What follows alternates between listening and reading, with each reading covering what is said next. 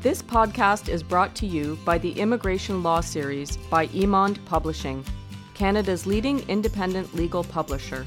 Welcome home, everybody. This is a podcast about Canadian immigration law. If you're an immigration practitioner or a student looking to get into this area, or maybe just someone looking to learn about immigration, this is a podcast for and about you. Chantal and I will tell you what you need to know, bring you expert guests to share their wisdom, and we're all going to have a lot of fun doing it. So sit back, enjoy, and welcome home. And now, Chantal is going to do some interpretive dance. Woo! Check me out. Check out these dance moves. Look at this one. Can you see me? Can you see me now? What about now? IRCC and CBSA are using technology to monitor files, allow files to be submitted for processing, all the way through to AI making preliminary decisions.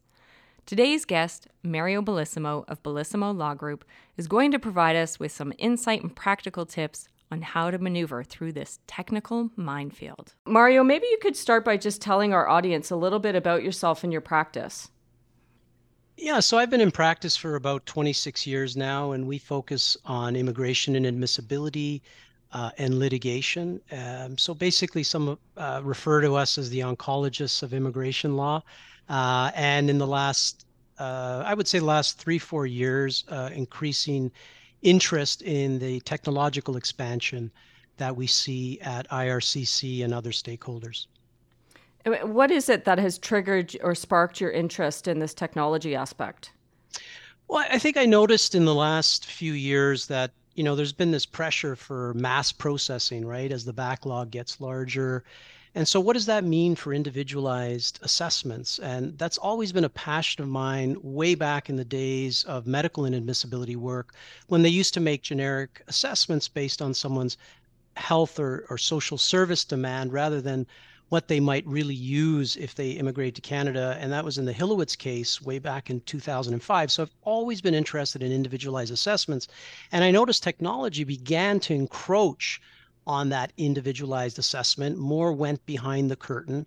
More became difficult to understand and to relate to. And so that kind of begun began an exploration for me for the last few years that I think has been really, really fascinating and uh, continues to evolve each day. What What are some of the key points that you've discovered as you've as you've delved into this area? Well, the first thing I discovered was there's not much legislation in the area, so you can basically drive a truck through the the, the legislation in terms of what is specifically outlined, and that IRCC, for one, began to quietly investigate artificial intelligence uses and other technology uses since 2013 and they finally rolled out what is called, you know, narrow AI triaging in 2018 in India, then 2019 in China, and most recently we've seen a global rollout.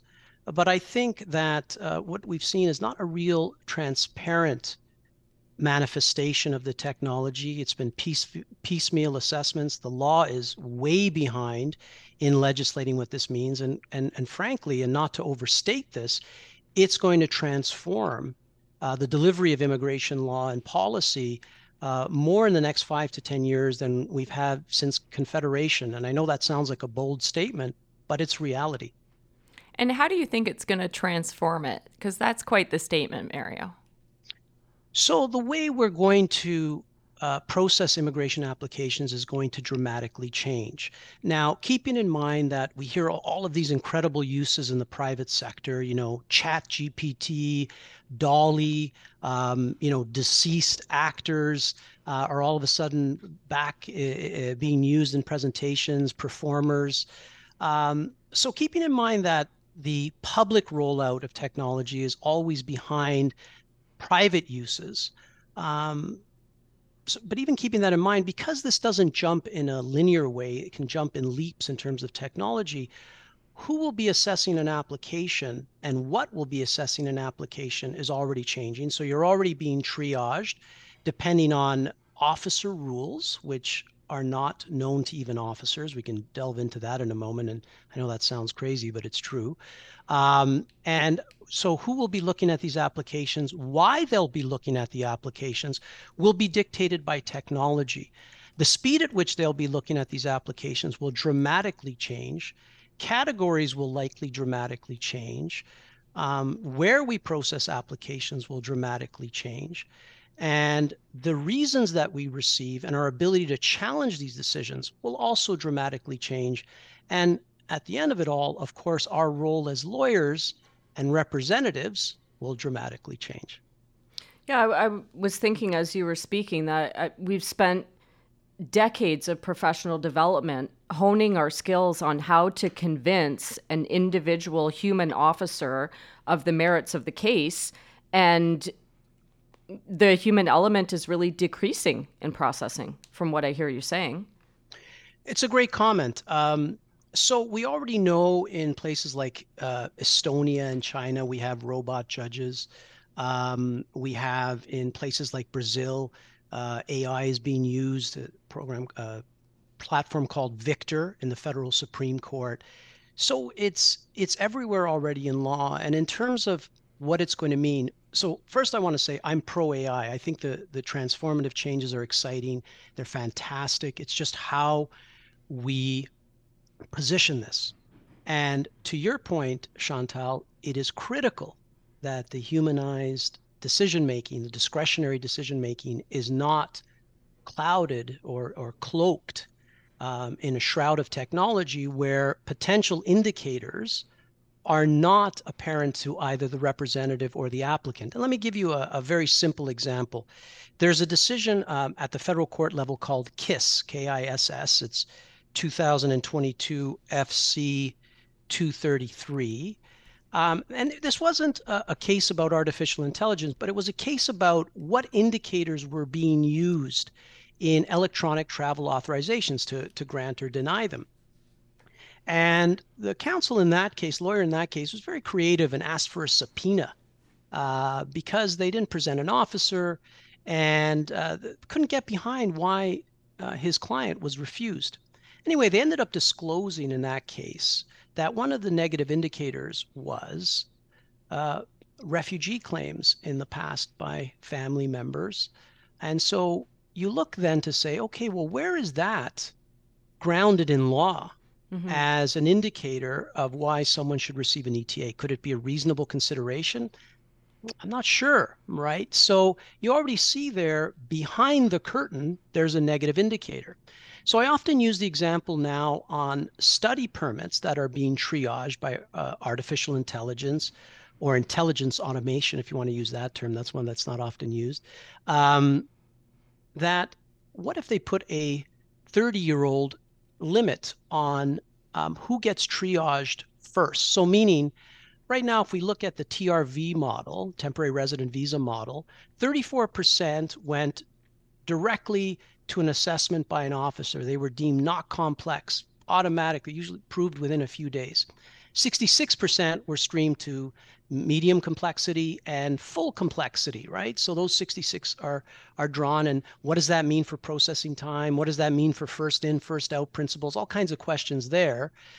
But what if one of the uh, indicators or discriminators is that if anyone applies for a study permit over the age of 30, you're automatically triaged to medium complexity or uh, serious complexity because of your age. Now, that would seemingly be a violation.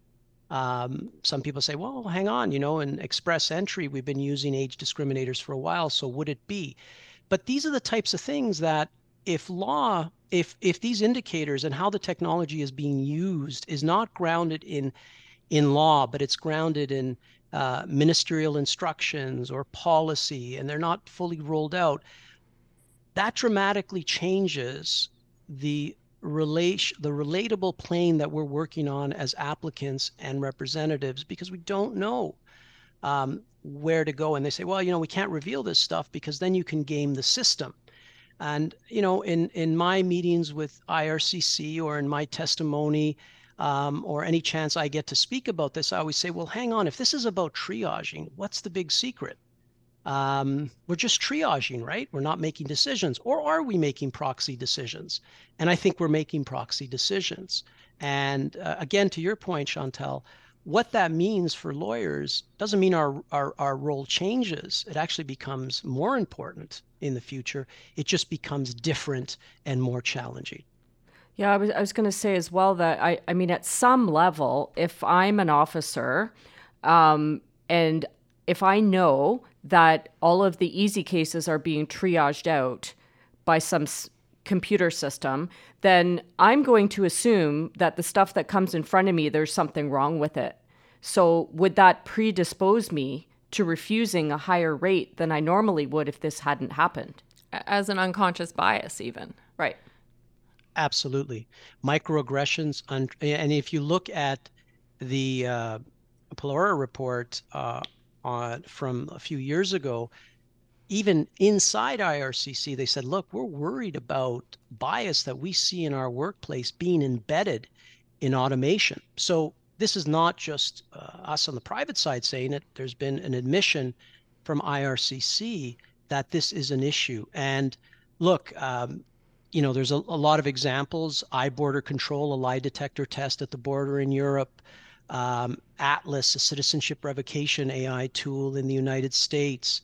Uh, even in our Supreme Court of Canada case here, Ewert, uh, a Métis man that was, you know, being assessed for recidivism, was be, a tool was being used, AI tool was being used that had no Métis uh, input or uh, background in that, and it was deemed for different reasons not to be fair. So um, we already have domestic and international examples. We already have movement from a lot of countries to legislate in this area. And um, that's where, in, in my uh, calls to the government now, to IRCC, you need to legislate. You may have heard of Bill C 27, uh, which is a, an act now that is trying to, um, on, on the private side, um, legislate uh, artificial intelligence uses. Uh, the Digital Charter Implementation Act is, is one of the uh, new creations. But um, I ask you both this, and you're, you're both accomplished lawyers.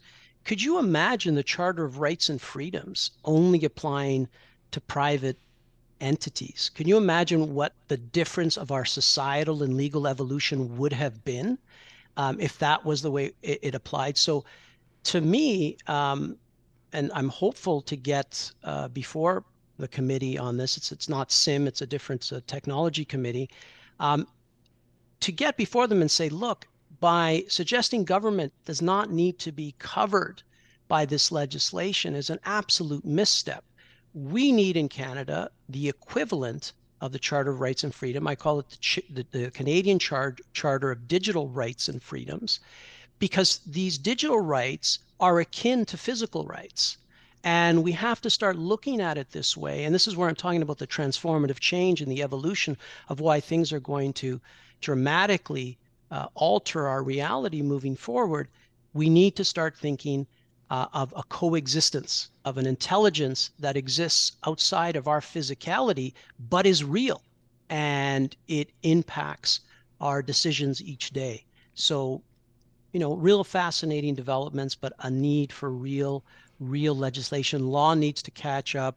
You know, it needs to uh, to to bridge the growing divide between ethical and legal. I think you hit the nail on the head when you said, you know, with AI, the biggest fear is that the algorithms are made by human beings, and human beings have unconscious bias and flaws, and a certain way. I have a certain way of viewing the world based on my upbringing, etc. You have yours, etc and I think that the the issue when it comes to AI or concern is that people want to be sure that there's transparency attached when using it.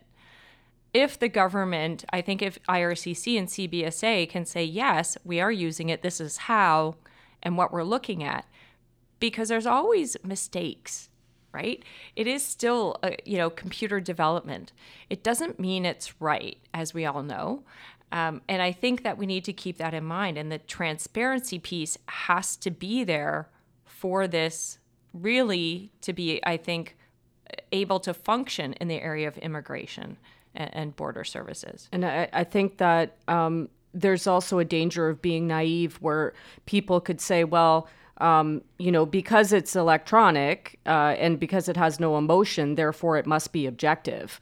But it's only as good as the data that's inputted into it and the people that inputted that data and decided what what the indicators were, right? Absolutely. And, and, and what data? Hmm? What data to feed yeah, it? exactly. Right? Yeah. Yeah, I, I, sometimes when I'm speaking about AI, uh, you know, to the shock of some, I, I say some of these uh, uh, platforms when they're rolled out are 40 year old racist, misogynistic, uh, and angry individuals that will promote hate speech. And that's not an overstatement because we've, we've seen that. Um, you know, you, you ever wonder why um, the voices of Alexa and Siri are female?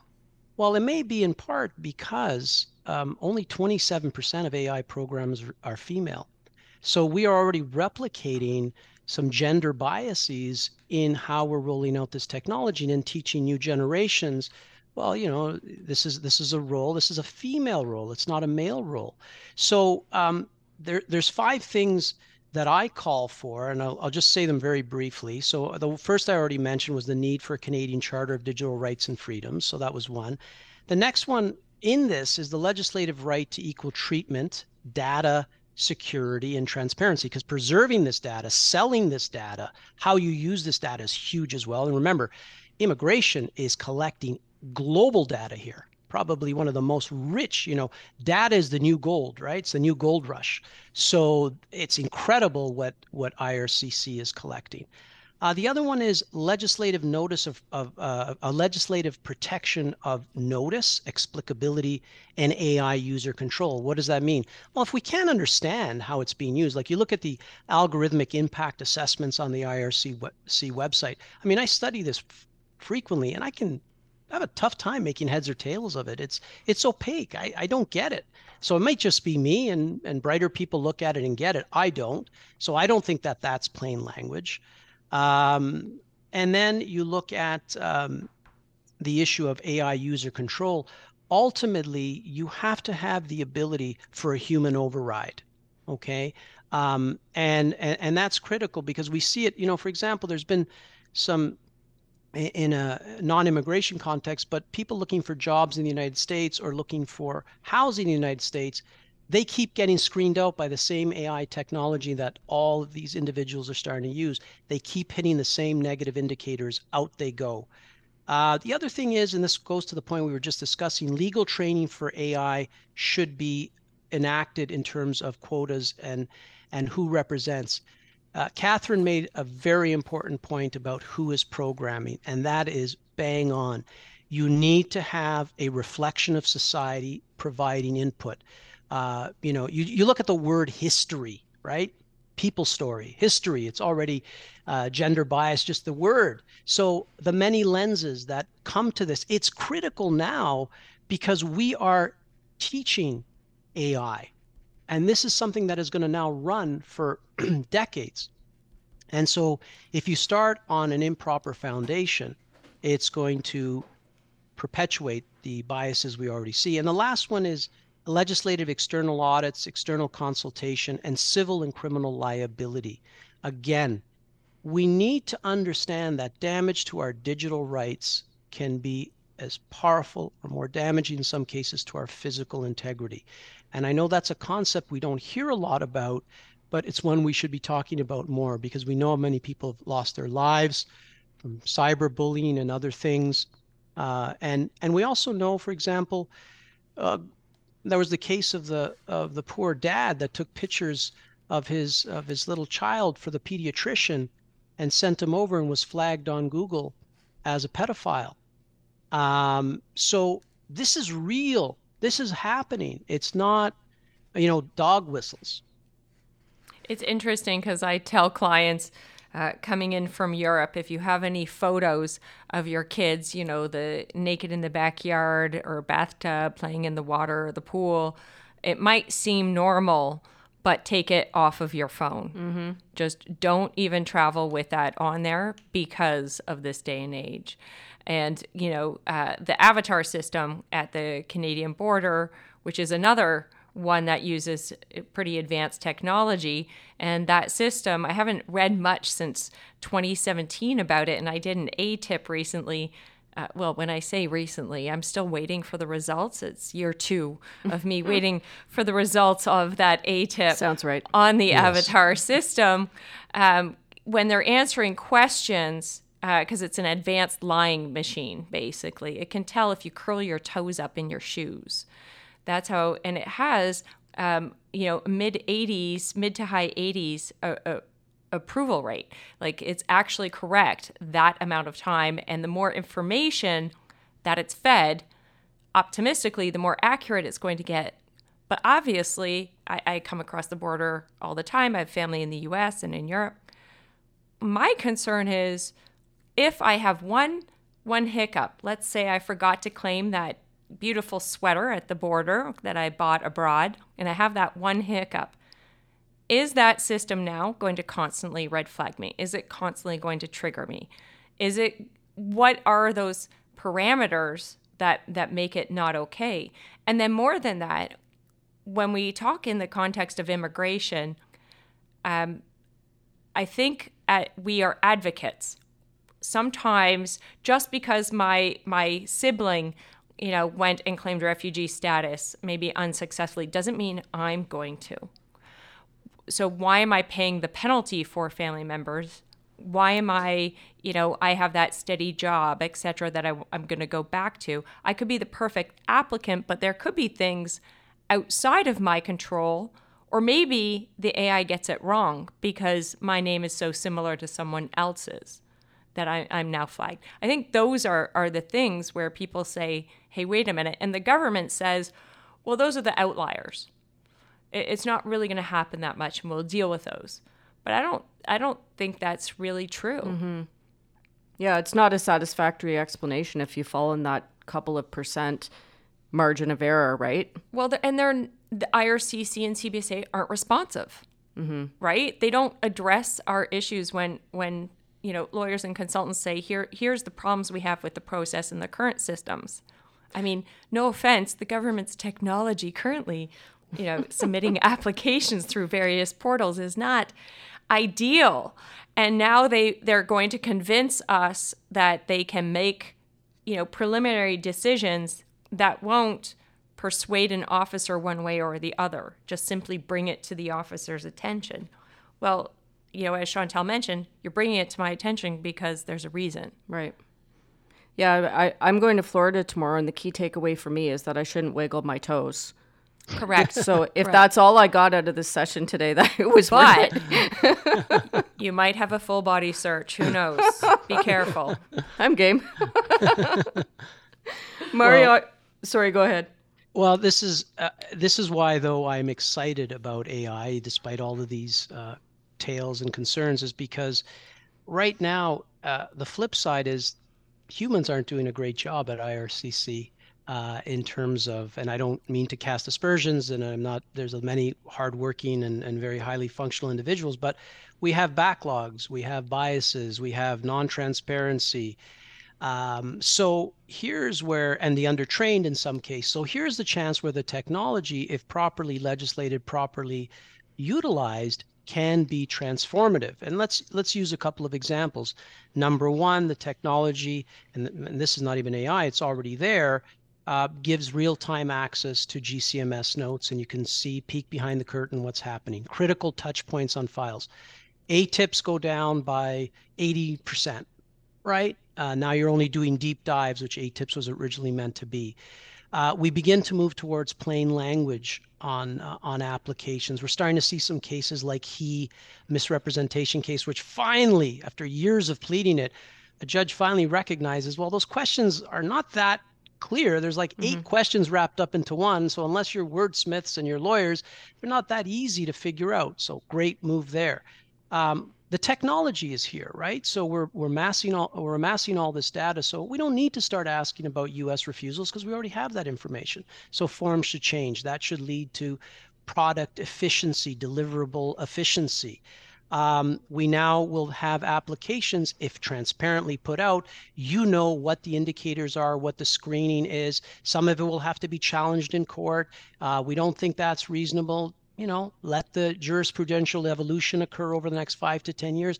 But then you land in a place where people know what they're applying for, lightning fast um, outcomes um, that are based in law and not in, in, in bias, right? We're not that far removed, you know, as I always say, we're only 50 years away from acts that were outwardly, ra- overtly racist um, and discriminatory. So it's happened in the past. It can happen again. We can't, you know, drop our guard on these things. But that's where it's amazing, right? So you deal with issues like the facial recognition issues, the data mine issues, accent detection, all the stuff that they're now using. Now going into CBSA, they they you know they're analyzing you based on your enhanced license two miles before you even reach uh, a port of entry. So that examination, like how we understand examinations, has to be revisited and redefined because examinations now are happening all the time and not just before you're an officer. The legislation has to catch up. But these can be really good things. Yes, norms, values, and powers in society can be hidden in algorithms, but they don't have to be hidden. So if we're looking at the best international examples, New Zealand uh, as one, we need to borrow from that. The European Commission. I know right now there's work being done for a treaty between Europe and Canada on the use of AI. So um, IRCC has to recognize that the days of not, you know, there's obviously security concerns. I get it. But the days of not being accessible or transparent, the system is you know that what did we say 10 years ago was broken so what is it now shattered i mean so we're, we're going down a further path all the imagery aside um, as to a new way of doing things. We have to be bold. We have to be uh, exciting. So can you imagine and, I, and i'll stop there new caps and queues in in in different programs that are ai coordinated? You go online you know exactly how many spots are left um, you you go in, you're clicked off. The whole system is transparent. Those are the changes we're going to see. It's going to be fantastic. And the days we'll be telling, you know, people years from now, hopefully, oh, in the old days, this is how it used to be. Really? How did you even survive? How did you get an application out? Um, so that's what I see in the next 10 years. And, and I think it'll be for the better. Big cautionary note, though, if we continue to creep and cloak behind the curtain, as we're seeing then, we're just going to hammer this all out in court. It'll delay a good delivery by potentially decades, and that would be very disappointing. I agree. And I think the 24 7 availability of AI to you know process things or move things along is fantastic they don't have to take a lunch break they don't they definitely don't um, go out for a smoke I, coffee break donut break um, I, I think that is definitely a benefit. I think that there are a lot of benefits to using technology in general. I would love to see TRP applications just go online. Right now, that's kind of my dream uh, is to get the. I don't know why we don't have that. Like, yeah, why on that's earth crazy. are temporary resident permit applications not online? Don't get it, but. Um, and here we are talking about the government and AI because they I, don't want you to ask for one. they, maybe. Um, but I, and I think it's really, uh, I think often when people mention AI because they don't know much about it, they're very scared. Right? There's a lot of fear, and fear fear drives negativity often. I think it can be very positive, but as as we've noticed, the government has to specifically address how they're going to do this and be transparent. I think transparency in general is not their strong suit, is it? Um, there are a lot of things that are a black box, and the the problem is that e- even if there's nothing nefarious going on, when you don't explain to people what you're doing, it's going to make people inherently suspicious and not trusting of the system, which which which is not a good look, and that's not where we want to go. Like we want people to be able to trust our system, to put their faith in it, um, and it seems like it's almost going in the opposite direction. I, I don't understand where that um, culture of secrecy comes from. Well, I, I, think the you know the belief is that um, internally they can guide the path, right? And and they're getting better with external consultation.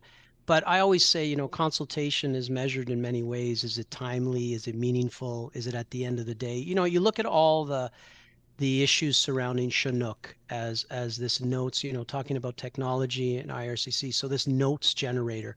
So before an officer, you're you're you're putting um, you know 50 or 60 reasons for refusals in notes there and nothing in terms of approving as far as the modules i've analyzed so that predisposes you to finding reasons to refuse. And then you get into these reasons that are becoming devoid of any meaning, right?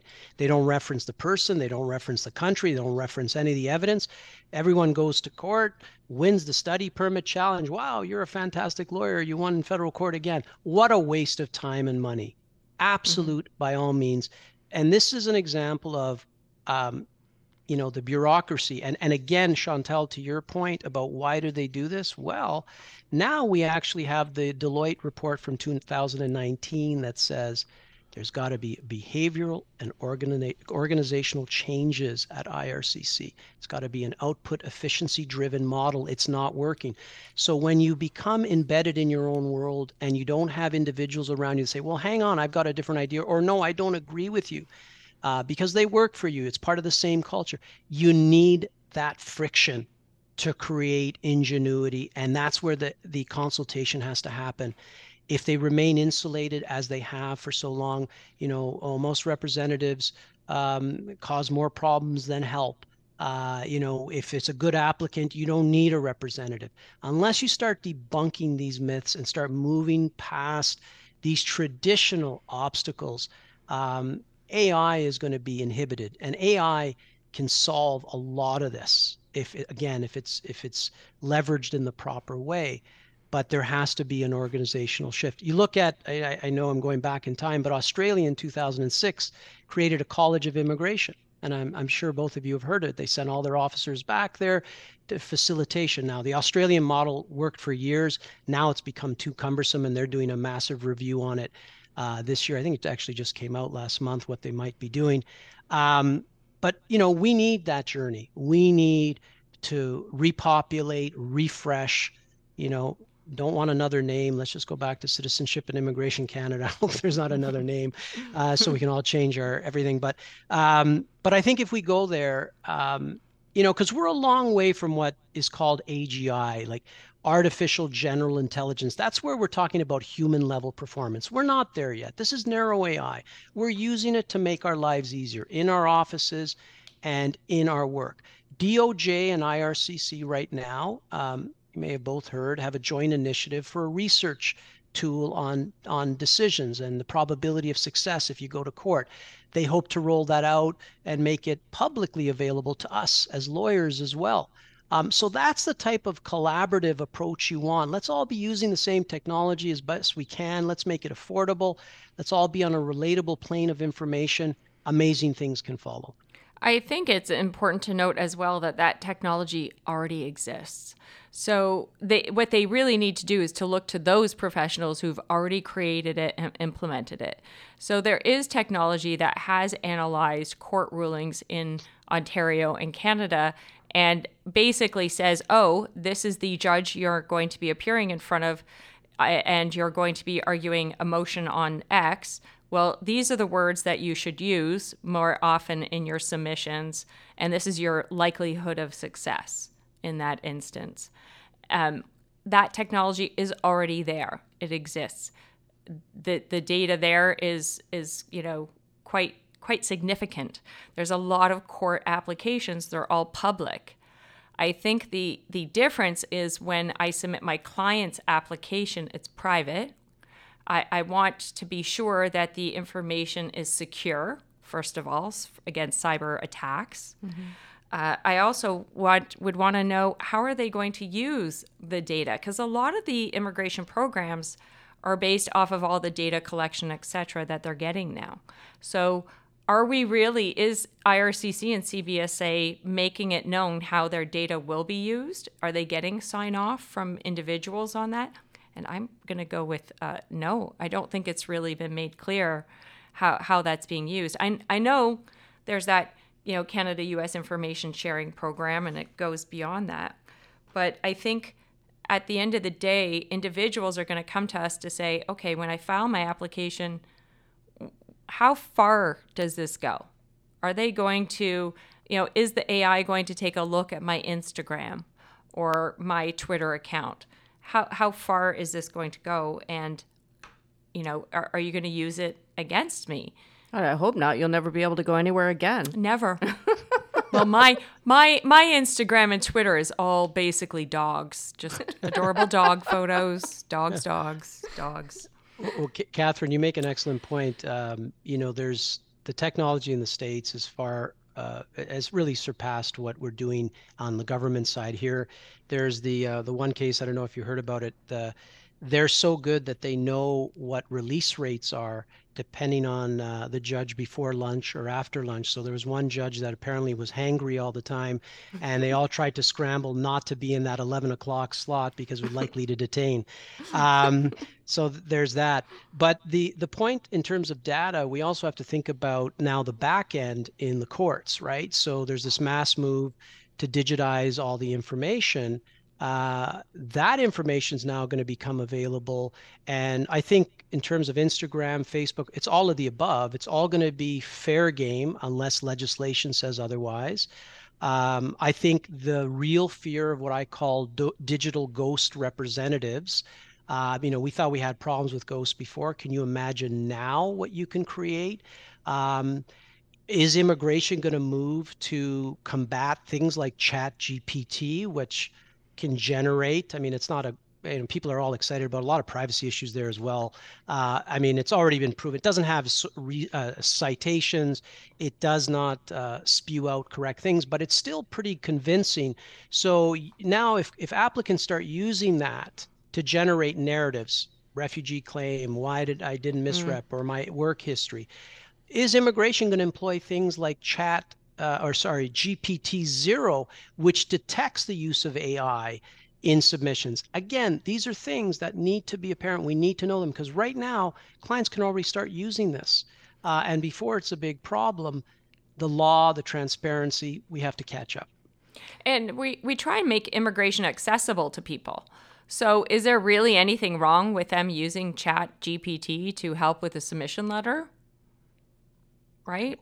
No, we we experimented a little bit with it. Um, we created an account at the firm, and we just like tried a few things just to see what the scope of what it could do. And I mean, it, it's fairly limited. But uh, one of the tests we did was we needed to ask for an extension of time uh, for for something with IRCC, and uh, we we said, you know, draft an email to Immigration Canada asking for additional time to submit a police clearance and it came out like within two seconds it came out with like it was really really good. But in the middle of the um, in the middle of the email text it just made up a reason. It just like invented a completely fabricated reason. So like you have to be cautious of course but i could see like a lot of time efficiencies that it could create uh, you know, like it would have taken us maybe 10 minutes to draft that email, and, you know, it can do it in a nanosecond, and you just have to go back and read it and double check and input a couple of extra things. Like it could could be really useful. Yeah, it, it could be. And so the question is, and it's a good question uh, in terms of Cathryn, your question, yes, should there be limitations? Well, it'll really depend on does it produce accurate information or can it be used for abuse and creation of content? So if you get generative a- algorithms that can start to really create you know deep fake narratives and and populate the web uh, which is already happening this is something we're going to have to be dealing with. You know when you're you're researching something now be it an organization be it an individual what's real what is not you know between physical and digital reality the the worlds are blending very quickly makes our job more difficult. Could you imagine a defense oh i'm sorry that reason was in there for the extension. That was the ai that wasn't me so i didn't misrepresent. You know we're getting into a whole different world. Um, so yeah again this is why there should be conversations like we're having today um, happening with stakeholders across canada. And remember they rolled all this out without much consultation. Did you know that IRCC was going to start using AI? Not really. So yeah, it that was, was a bit the, of a surprise. Yeah, so that was the first mistake in my view. Mm-hmm. You know, right now, all I really want is for IRCC to attach the web form submissions I do to the file. so we don't want a lot. Our ask is small. that's my big ask right now. Setting the bar low. Never mind artificial intelligence consultations, but yes. Yeah. Uh, well, it doesn't engender much confidence, does it? I mean, when silly little things like that can't even be done properly, like how much confidence do we have in these huge, big picture projects and changes that they want to make, right? I mean, I, I don't know. It just it doesn't make my gut feel right. Yeah, and how much is not happening with manual oversight? I believe there's more happening than they know. Uh, I mean, I don't know about in your offices, but I'm getting requests for uh, employment lever- letters for a seven-year-old applicant. So I can't imagine someone having looked at that and said, "Oh, that's a reasonable request," um, right? So what's happening? I just think there's too much behind the curtain. And the other thing is, which I mean is, is a good place to end, is that um, human feedback is way too slow once you unleash AI. You cannot. You you actually have to take it offline. You know, it's it'll go in areas and directions that, and you could just see in that extension letter that you don't anticipate. And that's the same thing. So imagine when you unleash it on triaging application, eventually assessing applications for completeness and eligibility and all the rest. What is it going to infuse in there? What are we going to find out six months, a year later, why all these people were refused because it went off in its own direction? And those are the dangers of AI that are still very real. Technology will eventually catch up and eliminate that. But for right now, we need those safeguards in place. Yeah, that, that is a good place probably to conclude. And, and I, I want to also say that I really appreciate your insight in in you know saying that you know just because there are concerns, it's no reason to throw the baby out with the bathwater. This is actually really exciting time. Uh, these are really exciting ideas, and like the potential for it is incredible. Uh, but proceed with caution. It's not, uh, you know, it's not the be all and end all, and we can't just trust it blindly. So I, I think, like, I don't know if that was the message that um, you know, would come out of this for the audience, I, I think that would be a very good one. Um, you know, there's good and bad in everything, so proceed with caution, but, you know, overall, it's a positive message. You know what the message I think is? It's going to train me to use AI to see what the AI keywords are in the immigration process. And not to wiggle your toes when you go through customs. And do not wiggle your toes. And we're changing it to Immigration Robots and Citizenship Canada. Exactly. Is that a good idea? Robots. Mario, listen, we, we so much appreciate your time today. This has been like a highly informative uh, session. I learned a lot, so I know that our listeners are going to find it really interesting as well. Uh, we're also, as a profession, very grateful that there are people like you at the forefront of this that are keeping an eye on it and, you know, keeping the powers that be honest and accountable when it comes to this kind of stuff. So thank you for that. Thank you very much. Pleasure. Thank you for giving me the opportunity to speak about it. Uh, as I said, it's it's my passion right now, and I'm really excited about the eventual possibilities. Thanks, Mario. Thank you. Need a concise guide on all practical and procedural aspects of Canadian immigration law? How about a contemporary resource that examines the fundamental avenues, requirements, and remedies for immigration? Have you heard about Emond's immigration law series? Well, duh, I think so because we're the general editors. Yeah, it's true. Cathryn Sawicki and Chantal Desloges are the general editors, and Emond's practical and contemporary series offers you a clear, concise, balanced guide on the most challenging areas of immigration practice. Literally the only time in our lives that anyone has called us balanced. Learn more about Emond's immigration law series at emond.ca forward slash ILS. Things I wish I did not do. This is an ongoing problem um, where you end up in a relationship with a client where the scope of your retainer has been exceeded and you're now doing way, way too much work for way, way too little money. Um, and I, I think that this is something not only that you know, I wish I didn't do when I was a junior lawyer. I wish I didn't still make that mistake sometimes now.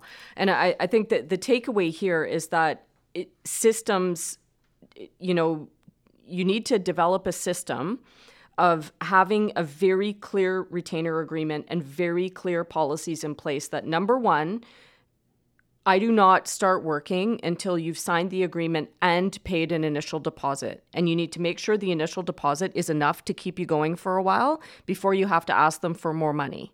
Um, the second issue is don't make exceptions to that. Um, because it's very easy to get pe- that people will talk you out of it or you know give you a story or whatever and you know some of them can be pretty compelling but i think you have to really stick to your guns because you get into trouble when you start to go outside the scope or start to you know you start working on it before they've paid you and then they run into a financial problem now you're kind of committed.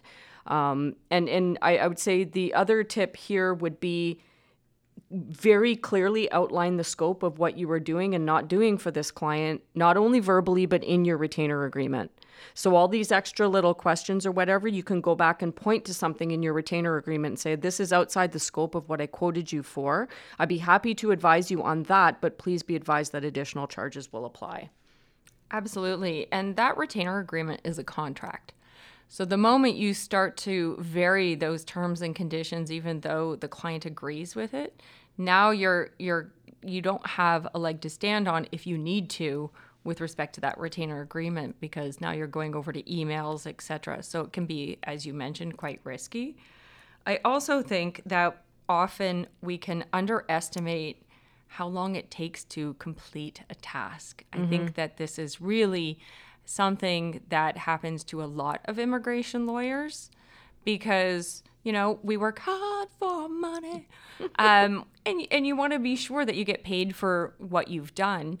So i like to make sure that there's that out in the retainer agreement right? That the average and sometimes i'm starting now to put ranges uh, for various uh, immigration categories into the retainer because things can get complicated very fast.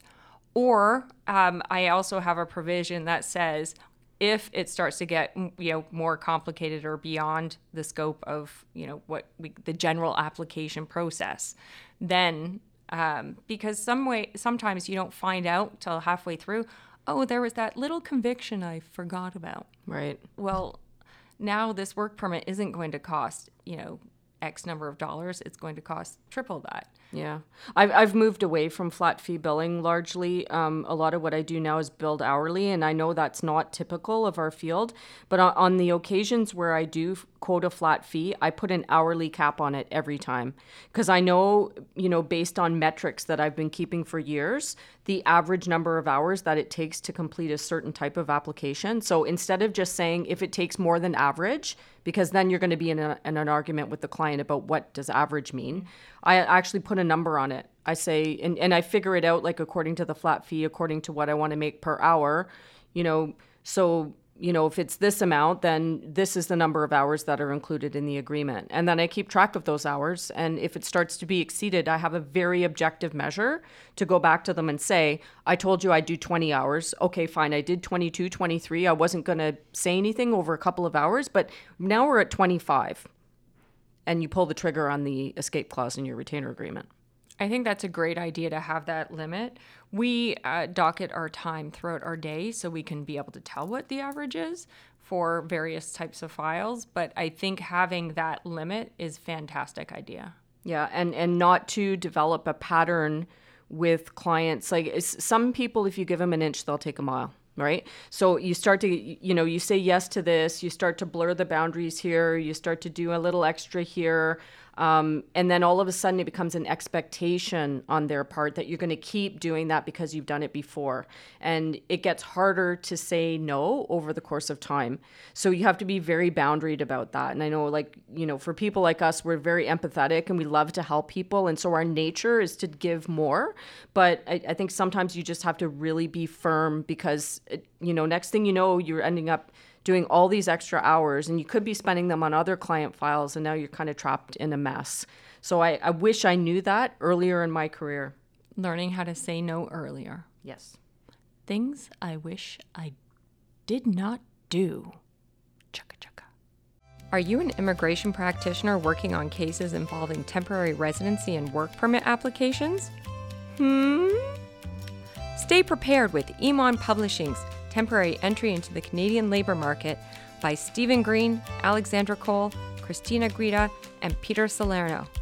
This handbook will guide you through the avenues and implication of a foreign worker's temporary entry into Canada from applications for work authorizations all the way through to employer compliance and inspections. Get your copy today. Visit emond.ca forward slash TECLM and enter promo code TECLM10 for 10% off. Do it now. We wanted to say thank you, Mario Bellissimo, for joining us today and providing us with all that helpful information. It was bellissimo. The Welcome Home podcast is produced, engineered, and edited by Alex Ross of Never Sleeps Network, directed and published by Danon Haas, and marketing by Katrina Harley.